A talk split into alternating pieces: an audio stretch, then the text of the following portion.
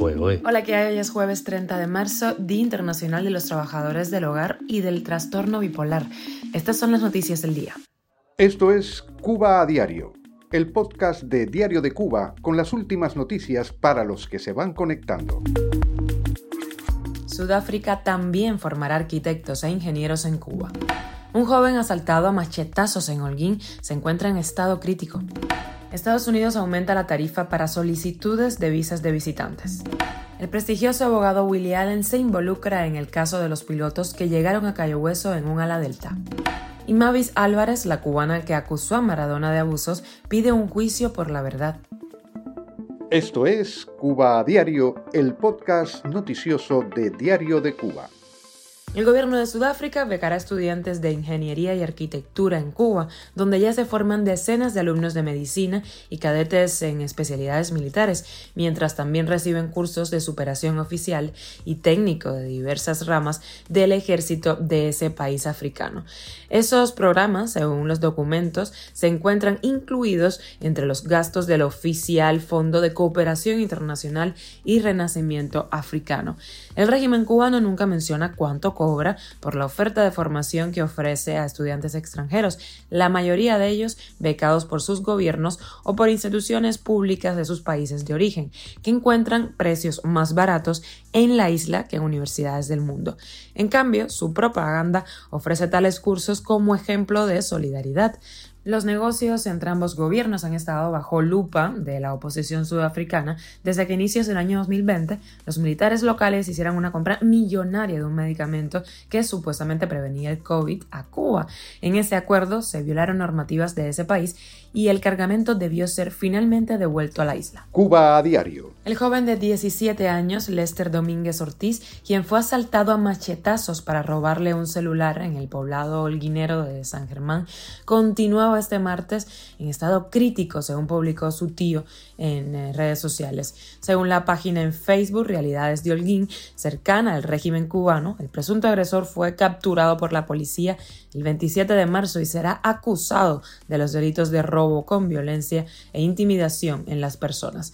De manera general, la prensa estatal rara vez publica reportes sobre robos o hechos delictivos. Cuando lo hace es debido a la repercusión del caso y las denuncias de los afectados en las redes sociales. Tampoco la policía ni el Ministerio del Interior divulgan esos casos, ni existe un registro público de la cantidad de hechos delictivos que ocurren en el país, en aumento.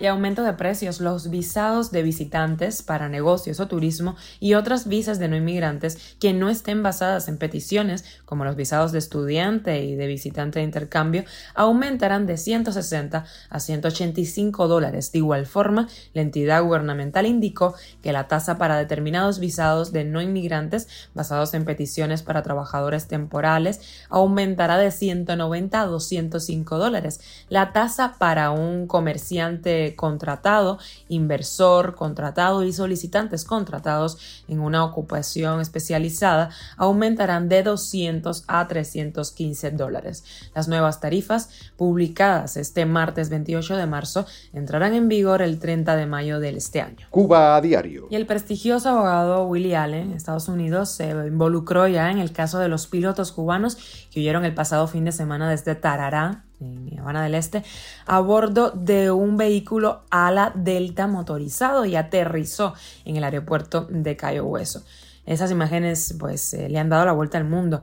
Allen será el abogado de Ismael Hernández eh, Chirino y buscará ganar un caso de asilo para su cliente. En ese sentido, le aconsejó al joven de 28 años que no ofrezca declaraciones a la prensa. Uno de los primeros argumentos que será presentado es el peligro extremo al que estaría expuesto Hernández Chirino y David López si fuesen regresados a la isla, donde el régimen, por medio del Club de Aviación, los consideró desertores, en una nota oficial, y exigió a las autoridades estadounidenses que devolvieran el vehículo que fue robado por los pilotos. Y con la noticia extra te traigo noticias sobre la denuncia que Mavis Álvarez, cubana, realizó por abuso y trato de personas contra llegados de Maradona fue archivada por la justicia federal. Sin embargo, su querella planteó que se realice un proceso para esclarecer los hechos, o sea, que vayan a juicio. En su denuncia aseguró haber sido corrompida por el astro del fútbol durante sus días en su país cuando tenía 16 años. Luego la hizo viajar a Argentina con la presunta colaboración del entorno más íntimo de Diego y la posible convivencia de funcionarios de migraciones cubanos. Ya en Buenos Aires, un cirujano local le practicó una cirugía de implantes mamarios. Álvarez presentó gran cantidad de pruebas que conservó. Había cartas donde Maradona le expresaba su amor, fotos donde se le veía en situaciones íntimas con el futbolista, incluso mostró imágenes de un encuentro de ambos con Fidel Castro. Esto es Cuba a Diario, el podcast noticioso de Diario de Cuba, dirigido por Wendy Lascano y producido por Raiza Fernández. Gracias por informarte en Cuba Diario. Yo mañana, mañana viernes, el próximo lunes no estoy por aquí, pero me sustituye mi compañera Nayara Menoyo con toda la información de Cuba aquí en Cuba a Diario.